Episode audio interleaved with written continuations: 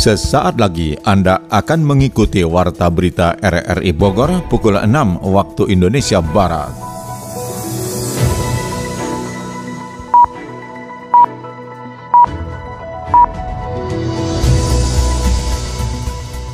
Selamat pagi.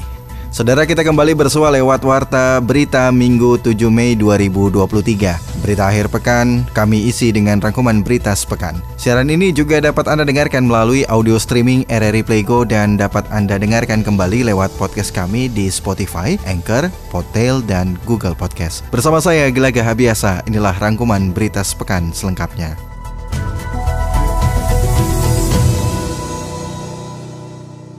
Saudara, rangkuman berita sepekan kami awali dari Kota Bogor, di mana pemerintah kota setempat menutup Jalan Otto Iskandar Dinata, Otista, sebagai imbas pembangunan jembatan Otista selama 8 bulan ke depan. Pemerintah Kota Bogor meyakinkan kegiatan masyarakat tidak terganggu dengan adanya pengalihan rute angkot dan pengaturan jam masuk sekolah. Selengkapnya dilaporkan Sony Agung Saputra. Pengemudi angkot tetap beroperasi saat penutupan arus lalu lintas di Jalan Otto Iskandar Dinata, Otista, Bogor. Dalam penutupan tersebut terdapat jumlah rekayasa rute dari pemerintah Kota Bogor untuk angkutan umum, angkot, dan bus kita Transpakuan. Pengurus Organda Kota Bogor Juhri Juaeng mengungkapkan mulai 1 Mei pukul 21 waktu Indonesia bagian Barat, terutama pada pagi hari tanggal 2 Mei 2023, semua pengemudi angkot sudah mengetahui rute yang akan dilalui saat adanya penutupan kawasan Otista yang menjadi bagian sistem satu arah lingkar Istana Kebun Raya Bogor. Pengemudi angkot akan beroperasi seperti biasa dengan mengikuti arah pengaturan rute angkutan kota di 7 titik trayek sehingga masyarakat bisa tetap terlayani untuk transportasi umum, meski di beberapa wilayah seperti kawasan Ekalokasari dan Jalan Surya Kencana Bogor akan terjadi kepadatan arus lalu lintas. Mengenai nanti kemungkinan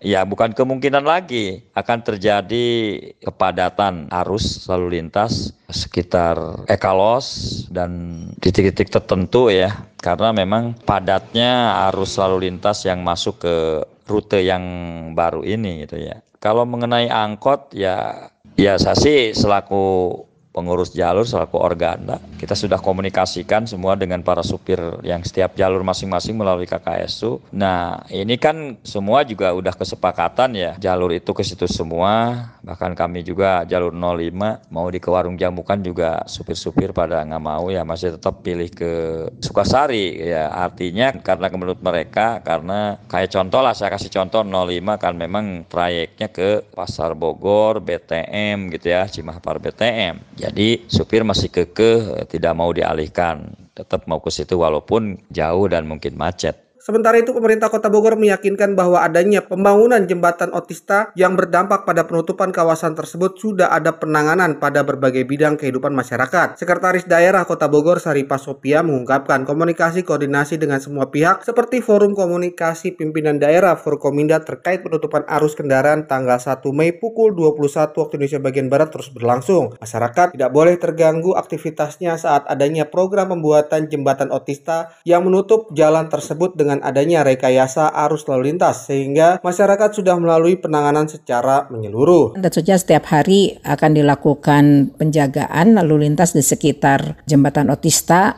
oleh TNI dan juga Polri bersama-sama dengan Disub, Pol PP dan sebagainya, aparat di lapangan. Mudah-mudahan pelaksanaannya bisa berjalan lancar, kan ini akan diselesaikan, harus selesai sampai gede Desember 2023. Terima kasih atas bantuan Bapak Ibu sekalian pengguna jalan di Kota Bogor. Mudah-mudahan tidak ada kendala dan kita bisa melaksanakan pembangunan jembatan dengan baik, selesai pada waktunya. Demikian juga aktivitas di masyarakat Kota Bogor tidak terkendala. Dirinya mengharapkan pembangunan jembatan Otista ini dapat berjalan dengan lancar sehingga dapat selesai sampai Desember 2023 mendatang. PGRI Kabupaten Bogor berharap peningkatan kualitas pendidikan bisa sejalan dengan peningkatan kesejahteraan guru. Adi Fajar Nugraha melaporkan. Pembangunan di bidang pendidikan merupakan suatu proses yang memegang peran penting dalam peningkatan kualitas sumber daya manusia. Untuk menjadikan SDM yang unggul, diperlukan kualitas pendidikan yang baik bagi generasi penerus bangsa. Dalam momen Hari Pendidikan Nasional atau Hardiknas, Ketua Persatuan Guru Republik Indonesia PGRI Kabupaten Bogor, Hamsohi, berharap peningkatan kualitas pendidikan bisa terwujud sejalan dengan peningkatan kesejahteraan tenaga pendidik. Sebagai profesionalitas, guru juga dituntut untuk memenuhi kompetensinya dalam mendidik anak-anak sesuai dengan kurikulum yang berlaku. Ya, untuk meningkatkan kualitas pendidikan itu ya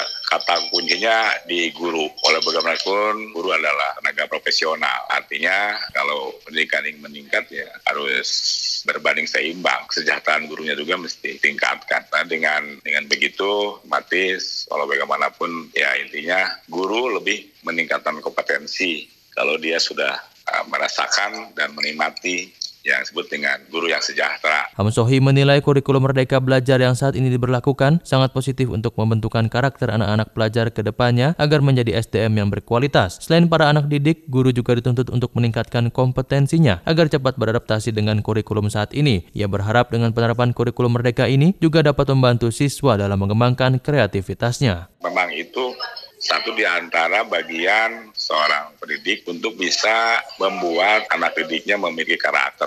Kalau bicara karakter kan di dalamnya unsur kognitifnya, unsur afektifnya, unsur psikomotoriknya. Itu yang mesti dibangun. Bicara sistem itu kan sangat terkait dengan bicara kompetensi yang ada pada guru. Kondisinya saat ini khusus di Kabupaten Bogor kan kalau tadi bicara kurikulum Merdeka Belajar kan sangat erat dengan sekolah penggerak, guru penggerak. Itu kan baru beberapa, belum memenuhi apa yang diharapkan. Itu saat ini ya itu yang harus kita push bagaimana kita secara profesi meningkatkan kompetensi guru.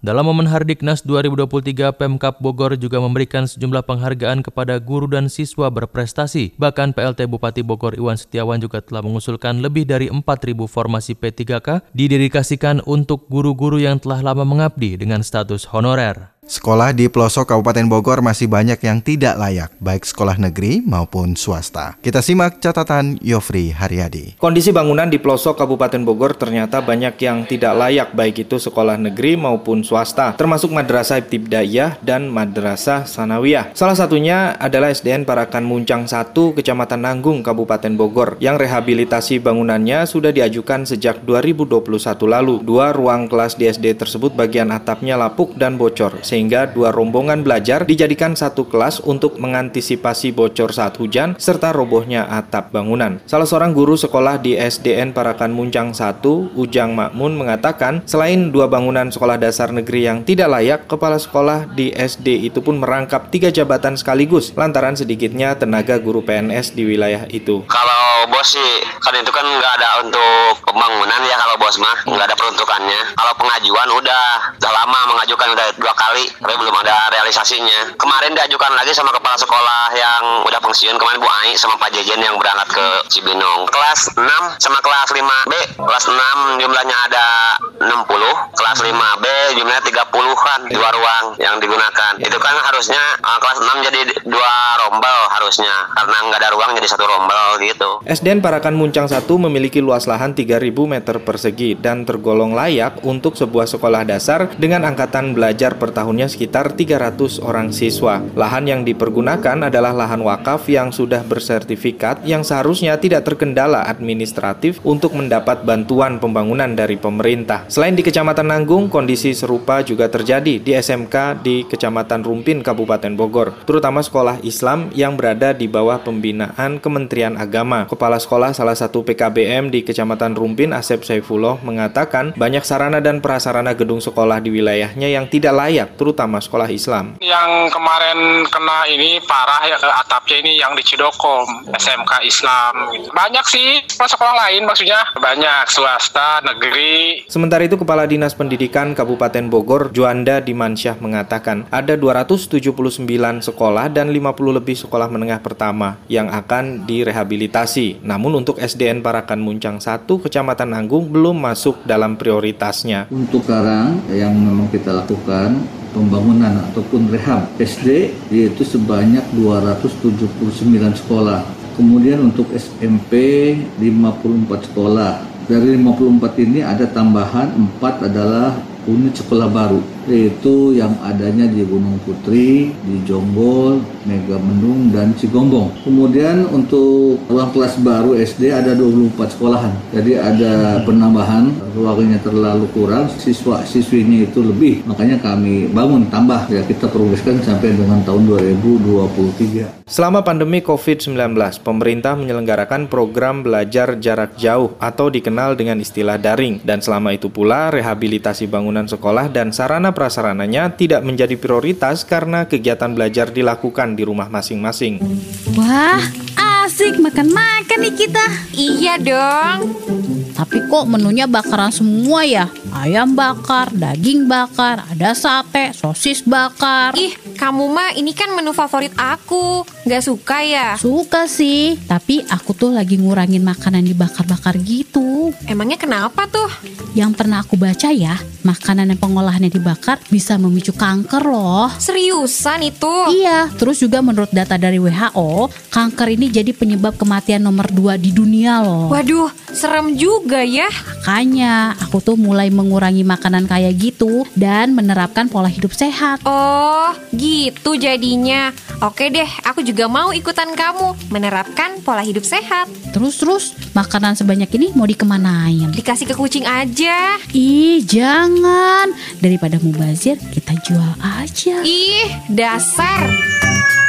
Hari pertama penutupan jalan Otista di Kota Bogor, kemacetan parah di beberapa titik tak terelakkan. Sony Agung Saputra menurunkan catatannya. Masyarakat yang biasa mengakses sistem satu arah lingkar Istana Kebun Raya Bogor terpaksa harus mengalami kemacetan di beberapa ruas jalan seperti kawasan Jalan Pajajaran, Siliwangi, Batu Tulis, dan Warung Jambu. Hal itu menjadi catatan saat pemberlakuan penutupan Jalan Otista karena pemerintah Kota Bogor melakukan pembuatan jembatan kawasan tersebut. Pengamat transportasi Yat Supriyatna menjelaskan, jembatan Otista memang menjadi solusi jangka panjang agar kawasan sistem satu arah lingkar Istana Kebun Raya Bogor menjadi lancar, karena jika tidak diperlebar maka tahun 2025 mengalami ketersendatan yang sangat parah. Meski demikian, saat adanya penutupan arus di kawasan tersebut juga harus menjadi perhatian evaluasi dari pemerintah Kota Bogor, seperti memperlancar simpang di kawasan Jalan Pajajaran mulai dari bundaran Ekalokasari hingga persimpangan Warung Jambu agar lampu pengaturan arus lalu lintas menjadi lebih efektif dan optimal dalam menciptakan kelancaran lalu lintas. Instansi kepolisian dan Dinas Perhubungan Kota Bogor harus berkomunikasi dan berkoordinasi untuk melakukan pengaturan arus di semua persimpangan yang menjadi titik ketersendatan sehingga masyarakat lebih lancar saat melalui kawasan di Kota Bogor. Jalan itu adalah poros utama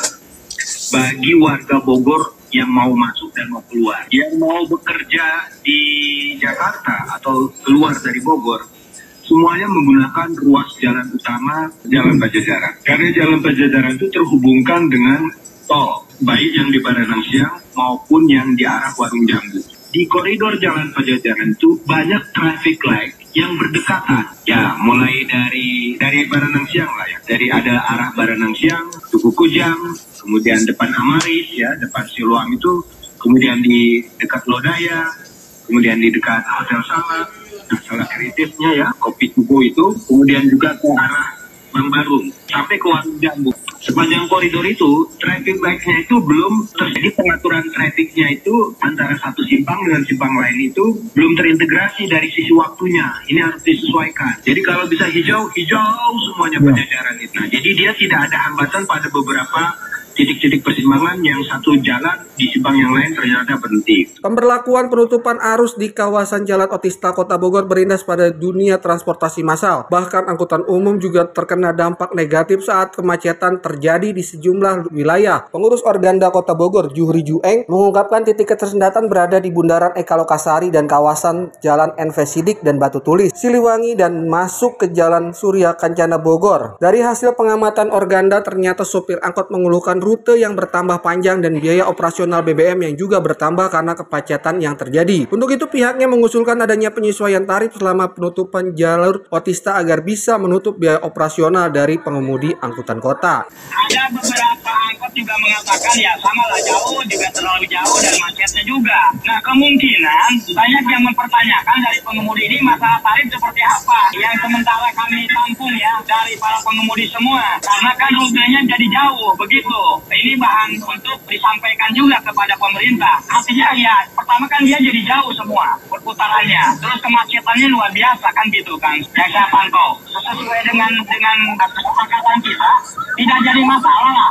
Karena gimana lagi, kita kan udah ditutupin Otista, nggak bisa gimana lagi. Menurutnya hingga saat ini awak angkutan masih melakukan pelayanan pada masyarakat yang beraktivitas sehari-hari sehingga tidak ada aksi berhenti beroperasi seperti beberapa hari yang lalu. Polisi mengamankan pria diduga ODGJ yang merusak Masjid Al-Istiqomah di Gunung Guruh, Kabupaten Sukabumi. Berikut laporan Adi Fajar Nugraha. Polres Sukabumi Kota masih melakukan penyelidikan dan pendalaman terhadap pelaku perusak Masjid Al-Istiqomah di Jalan Pelabuhan 2, Kampung Kubang Jaya, Desa Sirna Resmi, Kecamatan Gunung Guruh, Kabupaten Sukabumi pada Senin, 1 Mei 2023. Kapolres Sukabumi Kota AKBP Ari Setiawan Wibowo membenarkan adanya kejadian perusakan tersebut yang terjadi pukul 13.30 waktu Indonesia Barat. Polisi pun telah mengamankan pelaku dan sejumlah barang bukti yang dipakai untuk merusak fasilitas masjid tersebut. Pukul 13.30 dari pihak kepolisian mendapat informasi dari masyarakat bahwa ada pengerusakan Masjid Jami Al-Istiqomah, Kampung Pasir Malang, Desa Kebonmangu, Gunung Guruh, Kabupaten Sukabumi. Kemudian dengan mendapat informasi tersebut, kita dari pihak polisi langsung ke TKP.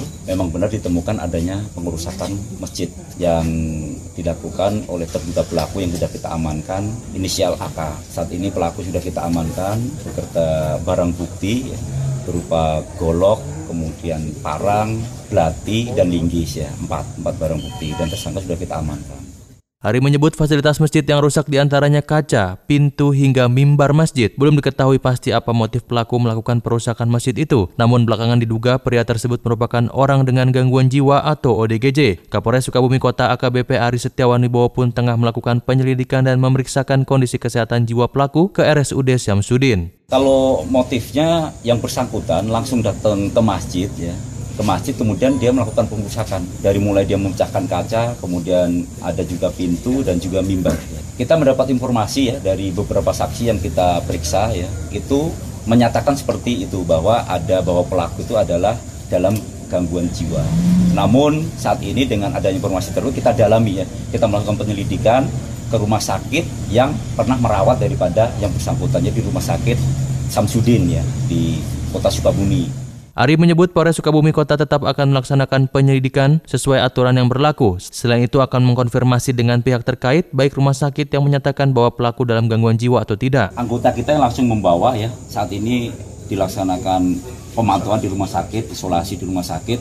Memang waktu dibawa itu yang bersangkutan ngamuk-ngamuk ya, sampai sekarang di rumah sakit juga ngamuk. Tadi sudah diberikan obat penenang dari kedokteran ya, dari dokter rumah sakit Syamsuddin sudah diberi obat penenang.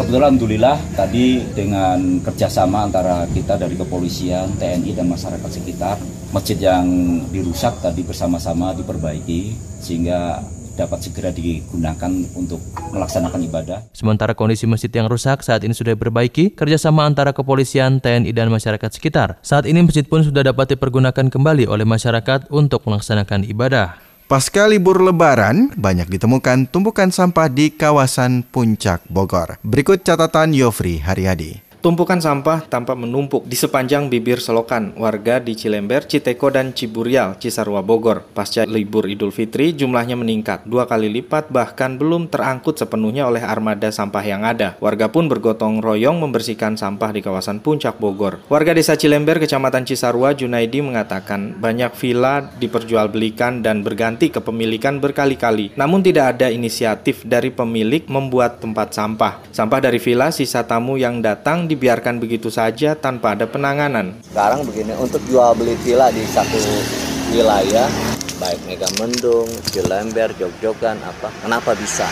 jual beli tanah untuk akses villa atau apa. Tapi kenapa tidak menyediakan tempat sampah untuk warga? Tempat sampah warga kan hanya berapa meter kali berapa meter, Pak. Kalau villa kan ribuan meter. Tumpukan sampah inilah tutur Junaidi yang akhirnya hanyut ke saluran drainase saat hujan deras dan menyumbat aliran air di gorong-gorong dan meluap ke lingkungan warga. Kepala UPT Pengelolaan Sampah DLH Kabupaten Bogor wilayah 3 Ciawi, Rudi Andrianto menjelaskan pengangkutan sampah bukan merupakan pelayanan dasar pemerintah karena sampah dapat dikelola swadaya oleh masyarakat. Ini muaranya di mana nih titiknya nih? Apakah memang membang-membang, pijen, jebret? Kedua, apakah memang ada sampah dari pelanggan kita yang belum ketarik? Begitu hujan, terbawalah gorong-gorong tersebut. Kira-kira itu. Kita juga lagi tetap terus menata untuk di wilayah kawasan Puncak ini kesadaran masyarakatnya untuk mengelola sampah gimana sih dengan keterbatasan kami ya tentunya ya. Karena kan perlahan sampah ini kan masalah bersama. Ada kategori sampah beretribusi yang diakui menjadi tanggung jawab untuk diangkut ke TPA Galuga. Namun tidak semua sampah rumah tangga dari warga di Cisarua berlangganan pada UPT Pengelolaan Sampah Ciawi.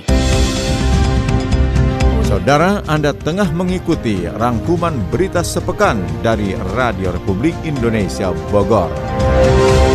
Pemkot Bogor mengupayakan kegiatan masyarakat tetap berjalan terkait penutupan Jalan Otista. Kita simak catatan Sony Agung Saputra. Dampak perubahan budaya dan perilaku saat adanya penutupan Jalan Otto Iskandar Dinata Otista karena adanya pembangunan jembatan kawasan itu terlihat saat terjadinya kemacetan di sejumlah kawasan. Pantauan RRI kemacetan itu terjadi di kawasan Jalan Pajajaran, Siliwangi, Surya Kencana, dan Empang. Wakil Wali Kota Bogor, Dedi Rahim, mengungkapkan saat ini terus melakukan evaluasi dan penanganan terhadap proses penutupan kawasan Otista yang menjadi wilayah sistem satu arah lingkar Istana Kebun Raya Bogor. Masyarakat yang tidak terlalu mempunyai keperluan mendesak untuk beraktivitas di kawasan tersebut bisa menghindar untuk berlalu lintas sehingga tidak menambah volume kendaraan di jalan raya yang berakibat ketersendatan arus lalu lintas. Kemudian untuk sektor penanganan lampu pengatur lalu lintas juga diupayakan lebih dioptimalkan dalam mengurai kepadatan sehingga bisa lebih memperlancar arus lalu lintas pada berbagai simpang di Kota Bogor. Untuk angkutan kota yang mempunyai jarak trayek atau rute relatif lebih panjang juga diupayakan agar tidak terlalu memakan biaya operasional sehingga akan ada evaluasi terhadap hal tersebut untuk lebih mempersifat jarak tempuh angkutan umum. Mungkin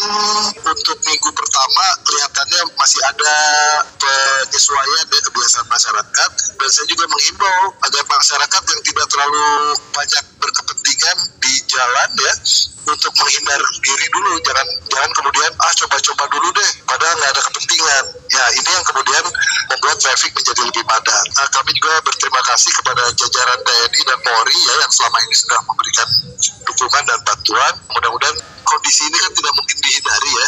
Ini juga akan menjadi bahan evaluasi, terutama untuk yang jarak tadi ya terlalu jauh. Apakah nanti harus kita crossing, harus kita bikin sebuah poin-poin tanpa perpindahan supaya masing-masing itu tidak terlalu kemudian merasa terbebani dengan biaya operasional yang tinggi karena kos dan juga bensin yang lebih banyak. Sementara itu dari sisi lainnya juga berlangsung penanganan dan evaluasi dari pemerintah Kota Bogor saat adanya penutupan kawasan Otista yang berdampak pada berbagai sektor kehidupan masyarakat. Sekda Kota Bogor Syaripah Sofiah menjelaskan saat ini sudah mengarahkan seluruh potensi aparatur wilayah di kecamatan dan kelurahan untuk mendeteksi kembali adanya titik hambatan yang bisa lebih membuat ketersendatan arus lalu lintas seperti adanya pasar tumpah. Untuk itu penertiban pasar tumpah di berbagai ruas jalan menjadi bagian dari sistem satu arah lingkar Istana Kebun Raya Bogor juga menjadi prioritas sehingga bisa lebih memperlancar arus kendaraan sehingga kegiatan masyarakat sehari-hari dapat berjalan optimal. Kita pun juga melakukan penertiban di jalan-jalan yang akan dilalui seperti misalnya di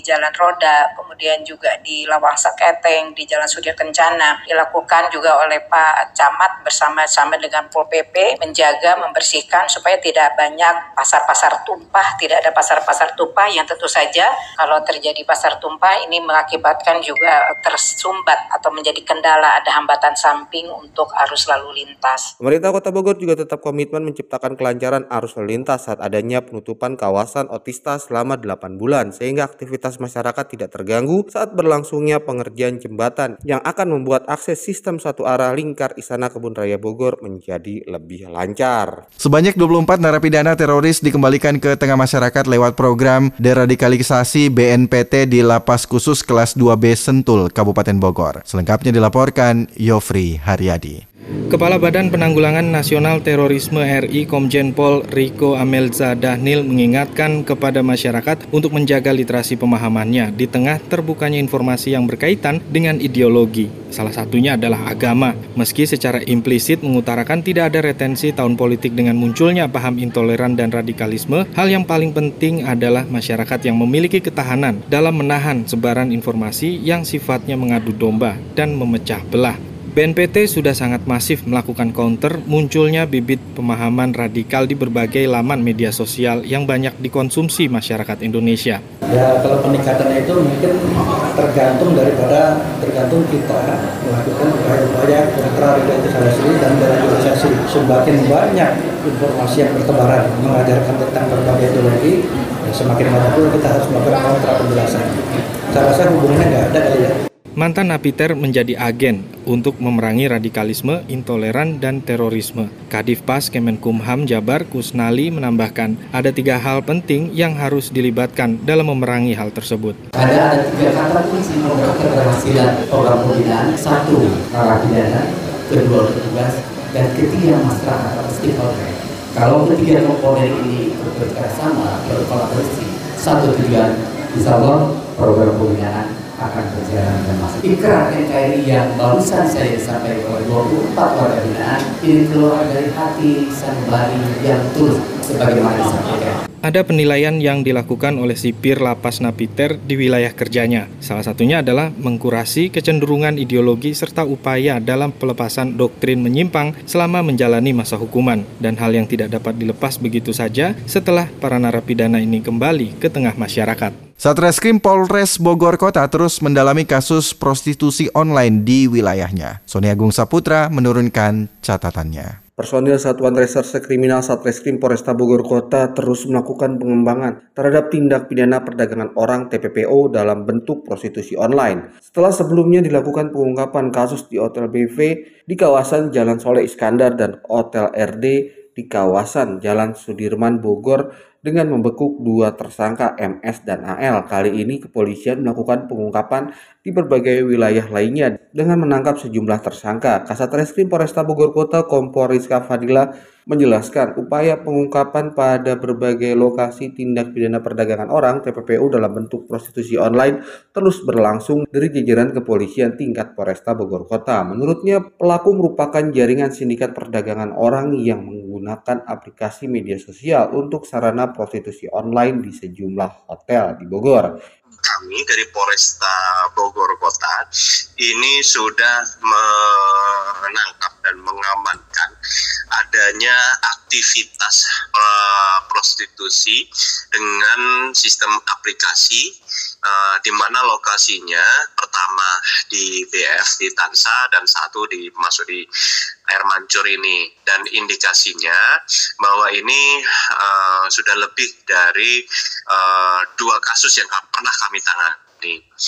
Ke depan kita menggiatkan adanya upaya preventif dan upaya penindakan terhadap orang-orang yang mengusahakan atau mempermudah adanya aktivitas prostitusi. Rizka Fadila menambahkan, saat ini kepolisian masih melakukan pengembangan kasus dengan memburu para pelaku lainnya yang sudah masuk target operasi jaringan pelaku prostitusi online yang tertangkap ini tidak ada keterhubungan satu sama lain. Mereka melakukan secara sendiri praktek media sosial untuk dipertemukan dalam sebuah hotel yang mereka sepakati. Meski demikian, kepolisian masih terus melakukan pendalaman kasus tersebut untuk mengungkap semua prostitusi online yang berada di Bogor. Dari beberapa kasus kejadian, ini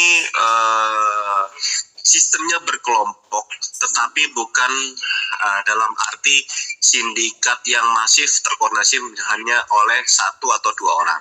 Jadi ini adalah kelompok-kelompok kecil yang memang istilahnya dia menggunakan sarana teknologi untuk perbuatan yang tidak diperbolehkan.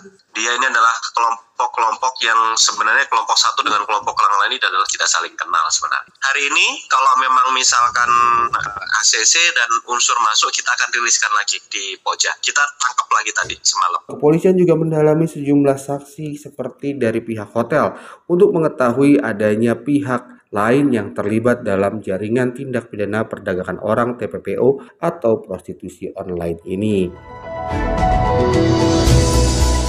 Saudara, demikian rangkuman berita sepekan dari Radio Republik Indonesia Bogor. Siaran ini dapat Anda dengarkan kembali melalui podcast kami di Spotify, Anchor, Podtail, dan Google Podcast. Saya Gilaga Abiasa bersama penata teknik Noval Noviansa mengucapkan terima kasih atas kebersamaan Anda. Selamat pagi dan sampai jumpa.